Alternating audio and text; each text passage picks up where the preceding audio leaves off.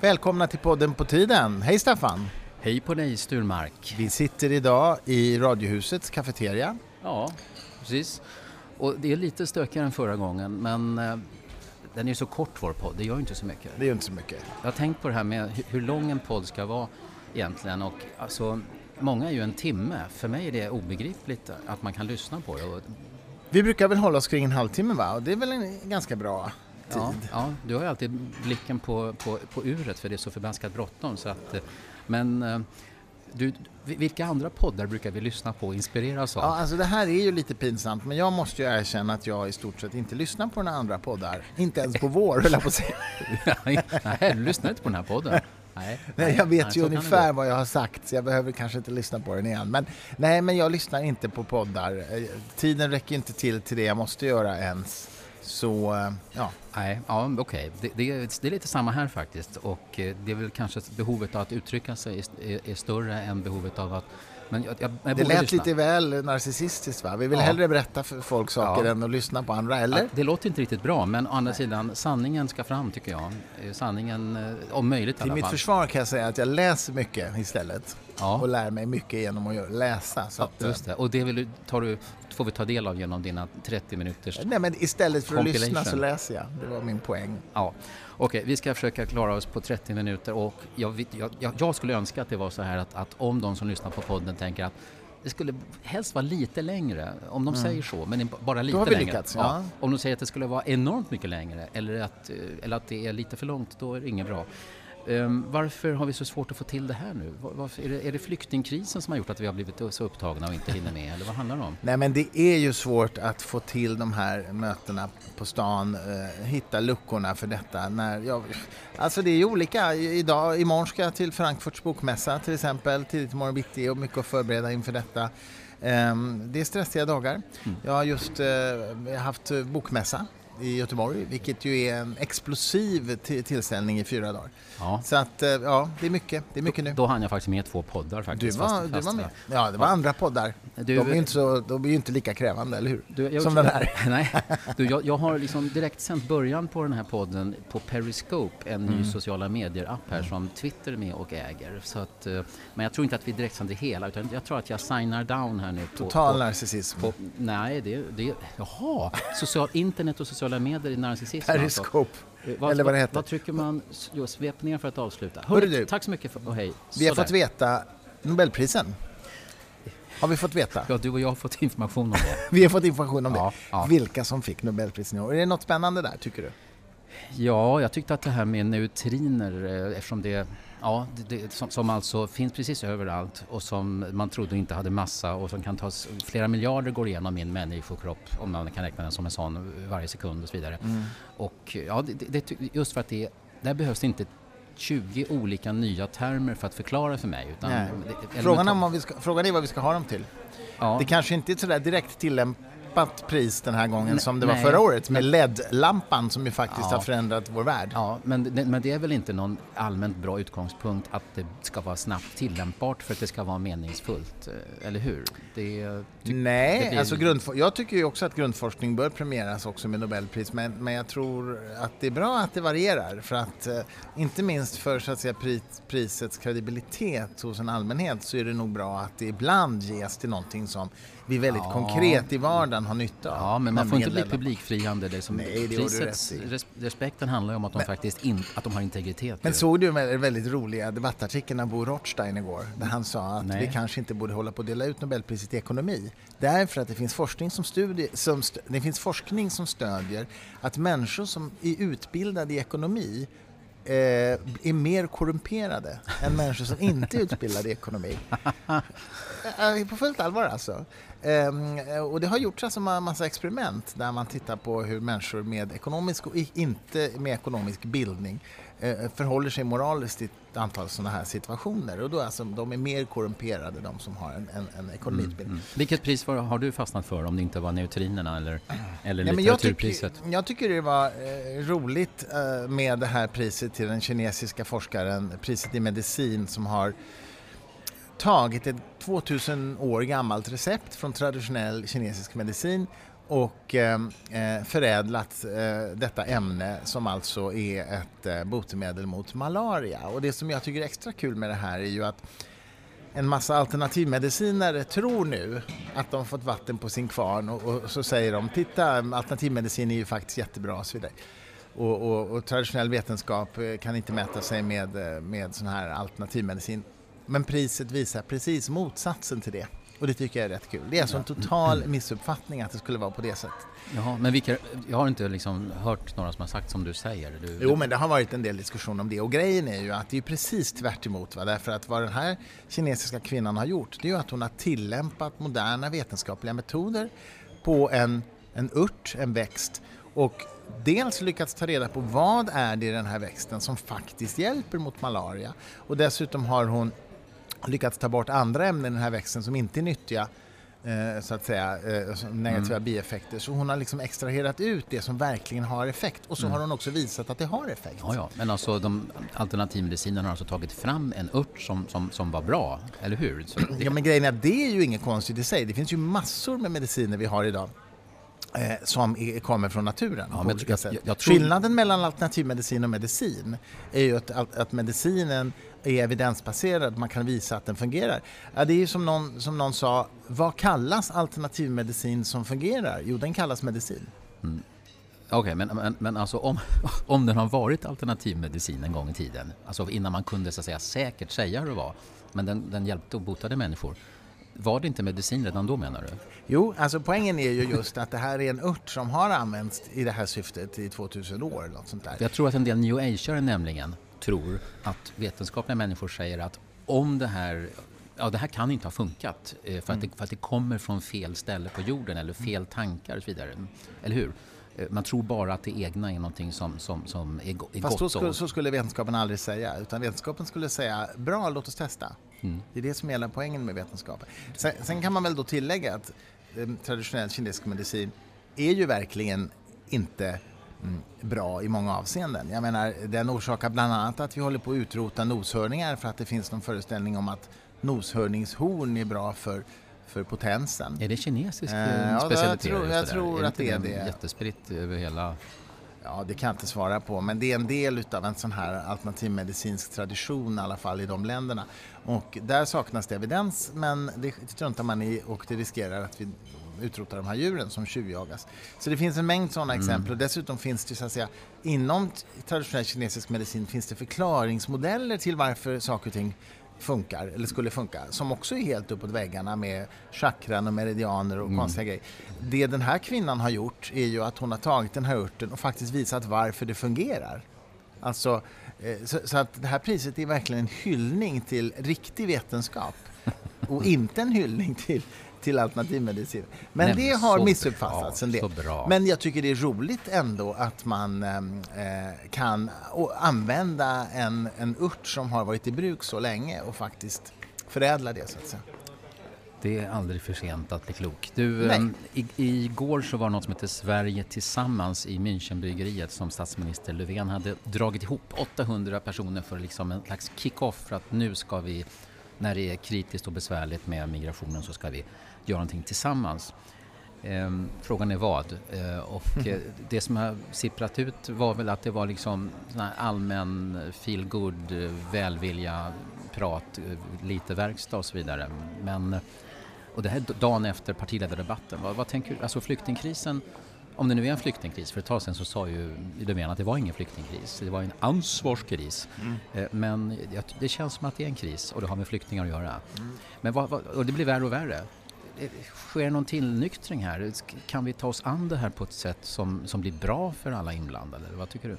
Jag tror för det första att, det, att den här allmänna välviljan, att det är väldigt bra att den upprätthålls därför att det är trots allt så att oerhört många människor, frivilliga volontärer, har gjort fantastiska insatser. Så att i någon mening är det bra att man stimulerar den här allmänna välviljan som kanske inte är så himla konkret utan att det är mera pepp, pep Men det här nu var vet myndigheter, riksdag, vad de gjorde. kommuner, landsting, ja. organisationer. Mm. Välvilja skapar inte myndighetsutövning skulle jag säga. Nej, naturligtvis. Jag, jag, jag, såg inte det här alls men, men min poäng är bara att jag tror det är bra att man någonstans uppmuntrar människor till detta.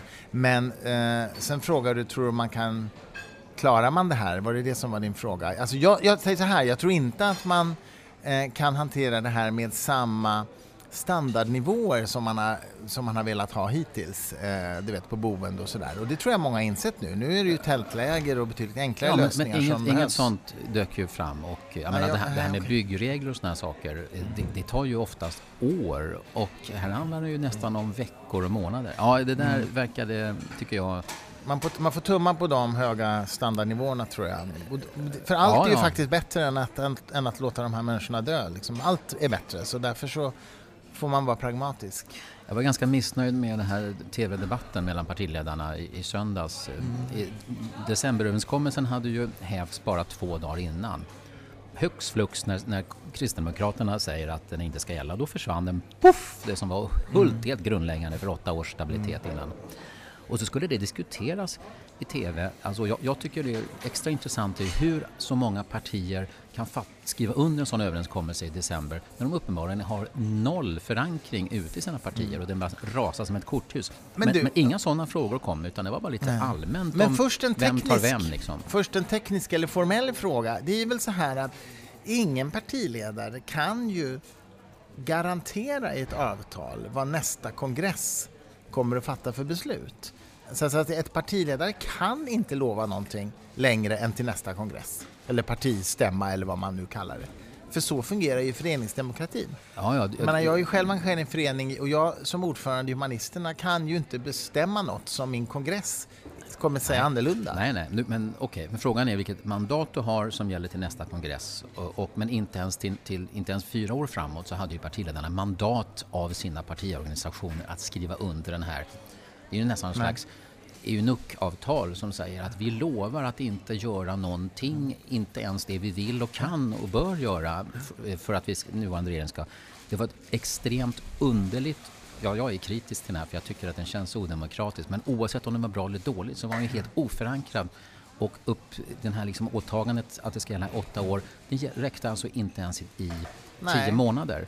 Det säger väl någonting om att partiorganisationen eller synen på vad politiker kan göra och inte kan göra, den är väldigt, väldigt suddig och motsägelsefull. Ja, men, men det är väl så att de kunde helt enkelt inte göra på ett annat sätt därför att eh, eh, Kristdemokraterna är ju under, Kristdemokratisk partiledaren är ju underställd sin kongress. Ja, men alltså, jag, jag tänkte på Anna Kinberg Batra var ju ute jättesnabbt i fredags efter KDs kongressbeslut och sa, jag kan konstatera, sa hon, att den inte gäller längre, att den är hävd.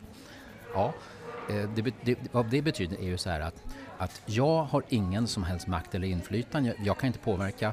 Genom det lilla partiet KD har nu bestämt för hela alliansen och vi, vi, vi har, och hon gav inte ens en åsikt om hon tyckte det var synd eller inte, eller om Nej. det var bra. Eh, eller om det var ofrånkomligt. Utan- Alltså de här icke-svaren som kommer från politikerna. Jag kan konstatera att den är hävd och så får man inte reda på någonting mer. Ja, Jag skulle vilja höra hade, hade hon velat att Ebba Busch Thor skulle ha, ha slått, slagits för en hårdare, hade hon föredragit ett annat beslut, hade hon ta, talat med Folkpartiet och med Centern om hur de skulle reagera efteråt, fanns, eh, var det självklart att den var hävd? Och, och gör det, spelar det ingen roll? Det, ja, ja, det är så många frågor som inte får svar. Och det gäller också även den här svarstekniken som många politiker har och så får vi medietränare ansvaret för att de inte svarar på frågor. Det är ju jäkla skitsnack i alla fall. Jag säger ju alltid att man ska svara på frågan. Så det blir, det blir fullständigt meningslös, svårbegriplig och plågsam politisk kommunikation tycker jag. Det är det generellt, men när sådana här saker händer. Så att, Jo, men det är klart att det är me- ganska mesigt att bara svara på det viset. Va? Det är ju någon slags minsta möjliga uttryck för vad man själv tycker och tänker. Ja. Minsta möjliga. och det är klart, de, Och det är lite trist. de, vill- de vill undvika att göra fel och det är klart att ju mindre man säger Gör man desto ingenting så lägre gör man i alla fall risken. inte fel. Ja, Ja, jag- precis. jag Nej, men det är tycker- en trist princip. Jag tror dessutom att, att på den här politiska nivån så gör man faktiskt fel om man inte gör någonting. alltså jag håller inte jo, med om liksom grundprincipen där.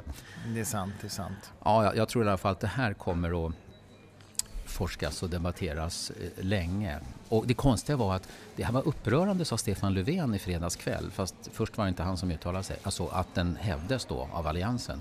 Men sen inte ett ljud om att det här var upprörande två dagar senare i debatten i TV. Då sa han ingenting om att det här var upprörande. Den var bara nya bollar liksom. Det är svårbegripligt och man vet framförallt inte vilka ord kommer inifrån eh, människan och är viktiga och vilka finns bara på ytan. Nej, men det är ju den här nya tykonomin som eh, ja, det, DN, den... Anders Milner skrev om i DN häromdagen. Va? Fakta, ja, fakt, fakta håller på att bli en ren konsumentfråga och det är ju verkligen sant. Alltså, vi har en tykonomi, liksom, att det, det, det tycks istället för eh, informeras. Ja, det, visst, det är generellt så. Även om journalistiken innehåller mer och mer åsikter opinionsdelar och mindre och mindre refererande delar. Det har jag varit sur på länge för jag tycker nämligen att referera är, är fint. Jag säger inte att man bara ska göra det som journalist men alltså att faktiskt beskriva verkligheten utan värderingar och tolkningar, det vore fint. Men jag tror det är för sent. Du, han, det är för sent. Han, han berättar om i den, i den här artikeln eh, som alltså heter Fakta håller på att bli en ren konsumentfråga. Han berättar faktiskt om ett jäkligt intressant experiment som en eh, juristprofessor i Yale har gjort, mm. Don Kahn. Han låter ett antal grupper utföra olika matematiska beräkningar. Den första handlar om att analysera, den första beräkningen de får göra handlar om att analysera hudkrämsdata vilket då uppfattas som ett totalt okontroversiellt ämne. Ja, den, andra handlar om, mm. den andra handlar om att, att bedöma huruvida brotten har minskat i städer som har infört förbud mot att bära vapen. En mm. alldeles mm. uppenbart mycket känslig fråga i USA, eller hur? Mm. Och båda uträkningarna är lika eh, svåra. Men när de gör det här experimentet så visar sig följande. Personer som är duktiga på att räkna på hudkrämstestet, de klarar av det. De räknar fel på vapentestet om det rätta svaret går emot deras egen politiska eh, mm. uppfattning i den här frågan. Alltså, det betyder att människor kan till och med omedvetet eller medvetet räkna fel eh, för att få svaret att passa sin egen uppfattning. Är inte det ganska skrämmande? Jo, men har professorn räknat rätt här undrar jag? ja, det kan man naturligtvis fråga sig. Är det här liksom en tillräckligt stor mängd? Ja, det här, ja, jag ska nog läsa Anders Milners artikel hela Ja, vägen. det tycker jag. Det tycker jag. Uh, häromdagen i, i DN. Men jag menar, är det inte på det? Alltså det här, jag, jag var såg med min, min lilla med min sexåring häromdagen den här nya tecknade filmen som heter Insidan ut som handlar ja. om känslor in i hjärnan. Du har sett den? Ja. ja. Och det finns ju något otroligt alltså det, de är ju fantastiska de här filmerna för de är lika kul för en sexåring som de är för en vuxen. Fast det är olika skämt som är mm, roliga mm. För, för olika kategorier. Och, då minns du kanske den här scenen när de här känslorna åker runt. De har ju åkt vilse och de ska ta sig tillbaks till huvudkontoret i hjärnan där de ska styra. Och så åker de på tåg och så står det två lådor. En med massa brickor som det står fakta på och en med en massa brickor där det mm. står åsikter på. Och så råkar hon stöta till dem där så de åker ut och blandas ihop. Och då blir hon jätteledsen och säger åh de här blandas ihop, jag kan inte sortera upp dem igen. Och då säger den andra så här, det spelar ingen roll, folk kan ändå inte skilja på fakta och åsikter. och det är precis så det är. Det är precis så det, är. Det var en otrolig film och vad, vilket svårt ämne att ta sig an och göra något som är liksom åt Disney-hållet på ja, Pixar. Ja, fantastisk Helt. film. Se den, det rekommenderar den här podden, eller hur? Insidan ut. Du, stämmer det att Angela Merkel har sagt nu, apropå flyktingkrisen, att eh, tyskarna ska söka sina kristna rötter? Jag läste det eh, har hon säkert, hon är kristdemokrat. Ja, men just det. Men, jo, men hon är en, en, en riktig ledare och en, en inkluderande person. Och, det är och i Sverige också nu så är det mycket snack om huruvida vi ska vara ett, ett land som är så att säga ja, sekulärt kan man säga eller inte. Ja, jag skrev ju om det här förresten, prinsdopet här, prins Nicolas. Jag skrev ju på en sajt kritiskt om att jag tyckte att det var för det första bra att SVT från början inte tänkte direkt sända det här för jag tycker det är för mycket av sådana här saker. Och så skrev jag att den här typen av kungliga dop det blir eh, praktfulla propagandanummer för kristendomen och då menar jag att public service-medierna ska inte ägna sig åt propagandanummer för en viss livsåskådning utan de ska vara, behandla alla lika. Va? Men de sänder ju gudstjänster varje vecka, både på radio och TV. Det är väldigt konstigt. Ja, alla är ju i och för sig inte kristna men jag skulle tro att det är en stor majoritet ja. det. Så det, känns som att nu sitter vi i radiohuset där, Sveriges Radio och Sveriges Television, de har inte skilts från Svenska kyrkan helt och hållet heller. Både, både staten och public service är kvar lite grann i den där gosiga famnen. Så. Men det finns, eh, jag, jag, läste en ny tidning häromdagen som heter Kyrka och folk. Jaha, va? Det låter som en svensk tidning. Eh, kyrklig. Det, det, är inte Volkswagen som ligger bakom? Nej, det är inte, det är inte Volkswagen. Du såg inte vad informationschefen hette på svenska Volkswagen? Nej. Han hette efternamn Thomas Folk. Nej. Jo. Marcus Thomas Folk Det var ju lite roligt ja, faktiskt. Sånt tycker jag är... Men eh, nej, alltså denna tidning, denna kyrkliga, högkyrkliga tidning så vitt jag kan förstå, skriver så här. De som sitter fast i upplysningsfilosofins tankemönster förmår inte upprätthålla distinktionen mellan jämlikhet mellan människor och att jämställa varje idé och varje värde. Och detta menar de hotar den skandinaviska kulturen. Det tycker jag är ganska roligt. De tycker alltså att det som hotar det som hotar den skandinaviska kulturen i längden är de, det är, det sådana som jag som sitter fast i upplysningsfilosofins tankemönster. Där sitter jag fast, Staffan. Ja, ja just det. Fast, fjättrad. Den här, ja. den här dyrkan till förnuftet som du måste frigöra Mm. dig från. Det är precis det de skriver här. Ja, förstår? Förnuftsstyrkan. Mm. Ja. Eh, och, och, och, och, då, och det, jag kom att tänka på detta nu när du sa Merkel. Va? Uppmaningar från Merkel och andra till Europas folk att söka sina kristna rötter. Eh, eh, istället Jaha, för att känna sig... just det. Ja, Ja, just just det. det. Eh, Europas kristna identitet.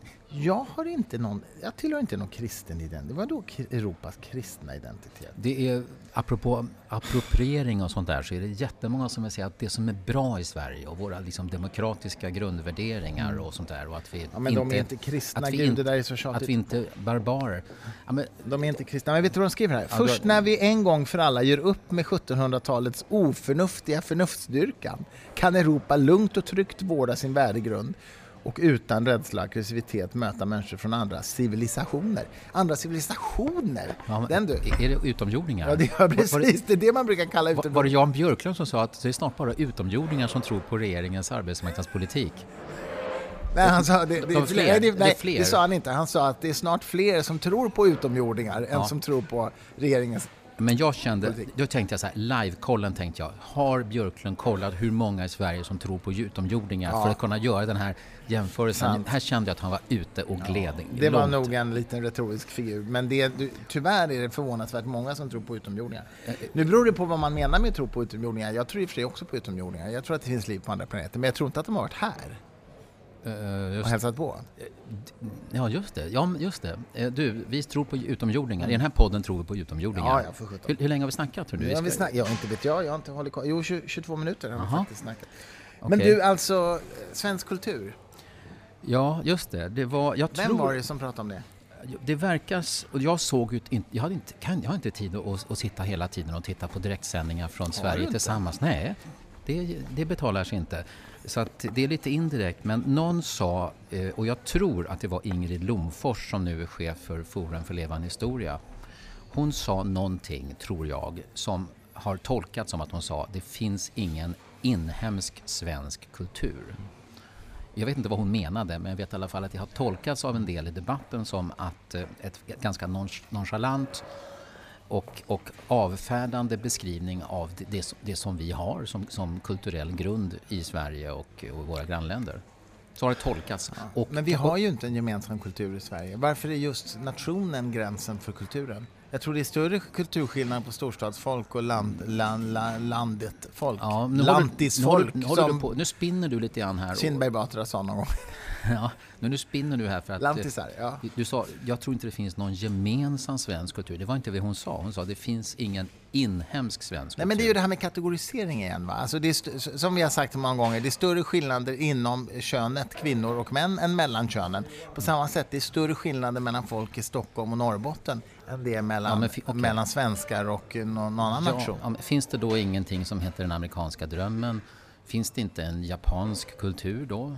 Eh, Finns det, inget, eh, gemen, finns det ingen värdegrund för majoritetsbefolkningen i Egypten? Men varför är just landet själva gränskategorin, frågar man sig. Varför Ja. finns det inte en Ja. Nackakultur och en södernkultur Ja, och en... eh, Ja men, ja, men jag är ju själv ing- ingen, ingen vän av det här nationalism och jag tycker och det där att ska vara stolt över att vara svensk som vi har pratat om tidigare Mm. i podden. Det, det, det känner inte jag. Jag är stolt över vissa gärningar men inte vilken nationalitet jag har. Så att vi, men eh, just i samband med både prinsdopet eh, som ju var... Ja, men prinsdopet är inte en del av min kultur i alla fall. Eh, det, det, det, du, du som individ, nej, Nej. Men, men alltså Christer, du är en av nio miljoner. Det kan ju ändå finnas någonting som någon slags vatten som vi vadar i Sverige även om inte du känner så befryndad med just det. Det kan ju finnas även om, om just du inte känner kopplingen till det. Det kanske är en politisk skäl till att du inte känner Mm. det, det, det, den ja, samhörigheten. Jo, men, jag, men frågan är ju då i vilken mån är det min kultur? I, i, I vilket avseende är det min kultur? Mm. Ja, jag, det, som jag sa förut till dig innan vi startade, jag var på en fotbollsmatch för, för barn häromdagen.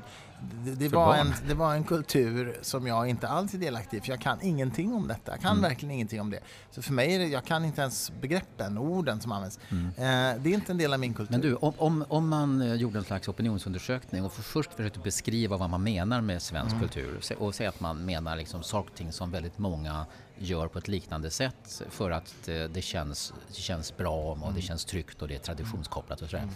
Då tror jag, och om man frågar svenska folket så skulle man kunna få ett visst andel och säga ja, jag känner mig som en del av den. Mm. Och du vet det här med, med eh, både jul och, och, påsk och midsommar och nubben och jämlikhet och, och Strindberg och, och Lagerlöf och, och, och skogen full av honung. Då tror jag att, att man kanske skulle få 60, 70 75 procent att säga ja, jag är en del av den kulturen. Och du och jag då skulle inte svara ja på det, antar jag. Mm. Men finns den inte då menar du, bara för att det inte är 100 procent? Finns det inte en sån kultur? Om, om 60-70 procent känner ja, det är, jag, du menar att du kan ringa in ett antal företeelser som 50-60 procent människor skulle säga det här är en del av mig? Jag skulle tro det, det är vad jag mm, tror. Mm, och mm. Eh, då, då, har vi ju liksom ett litet ett problem här. Eh, hur ska vi hantera det att inte alla tycker precis lika. Om det ändå är så pass många så att men, faktiskt... Ja. För kommer det en utlänning till Sverige så, och är här i några men veckor att, så kommer de att märka någonting som de tycker ja. är gemensamt Men säg då att 50-60% av människor som bor i Oslo skulle säga ja på samma saker. Då är det ju inte längre en svensk kultur de, de fenomenen som vi just ringade in? Stora delar av de, de, den här eh, kulturen är nog, eh, sträcker sig längre och, ja, och in i våra grannländer. Nej, okej, men då, då, då Skandinavisk by, kanske? Byt, de bytt namn på den då. En, mm. en del talar om nordisk eh, kultur och mm. sånt där. Men inte ens, om det nu finns en nordisk så tror inte jag att jag skulle känna mig mer kopplad till den heller. Nej. Eh, jag, jag, vet inte varför jag är så annorlunda men jag, jag, tror däremot om man skulle förenkla enormt och tala om europeisk kultur, alltså Europa i stort och det är ju mångfacetterat va? men då skulle jag ändå känna att ja, det här är jag en del av. För mm. att, då tillåter man naturligtvis extremt mycket variation. Så jag, skulle, jag känner mig mer som europé än som svensk, måste jag erkänna. Och det, men framförallt är det konstigt att säga att man ska vara liksom stolt över en viss kultur. För att det, det, det är också sådana väldigt underbegrepp. Ja. Det tror jag i och för sig vi har pratat om tidigare ja, vi, på det, men ska kanske gjort. inte nej, göra det igen. Men nej, och jag, jag, jag, tror att, att andra menar inte samma sak med nej. stolt. Men, men för mig, med det som jag menar med stolt, så, så går det bort. För mm. jag, jag fattar inte det. Nej.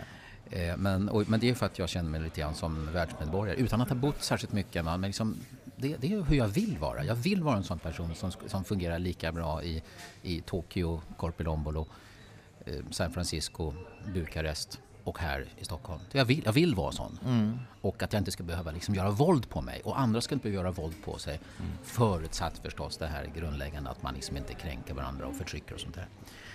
Ja, hur lång ska en podd vara? Ska den vara 30 minuter eller ska den vara längre? Ja, jag tycker att den ska vara ungefär 30 fast, minuter fast, och det innebär att vi börjar närma oss Vi behöver inte sluta riktigt än. Nej, men, men vi, vi, vi, om vi kan, lyckades göra det här mm. varje vecka så skulle mm. det vara mer okej okay att vara 30 minuter. Men eftersom vi inte lyckas kom, och, och, och, göra det här varje vecka så blir det kanske för lite produktion. Men om vi får fler mejl till podden, att podden på tiden. och blommor och, och, blommor. Och påtryckningar. Påtryckningar så kanske vi gör den lite oftare. Jag kan i alla fall berätta nästa gång lite grann en liten rapport från Bokmässan i Frankfurt som är världens största bokmässa. Hur orkar du vara på en sån? Redan Galet Göteborg stort. är ju ja. faktiskt rätt Och den är liksom 10, 15, 50 gånger större i eh, Frankfurt. Jaha, där, där, ska du jassa omkring? I... Där ska jag jassa runt och prata med agenter och eh, Och försöka få din egen bok och... utgiven på många av Nej, Europas jag... språk förstås. Nej, min egen bok ska jag inte vara nere med faktiskt. Jag ska inte? vara nere med några av andra böckerna som vi, som vi har gett ut på, på förlaget.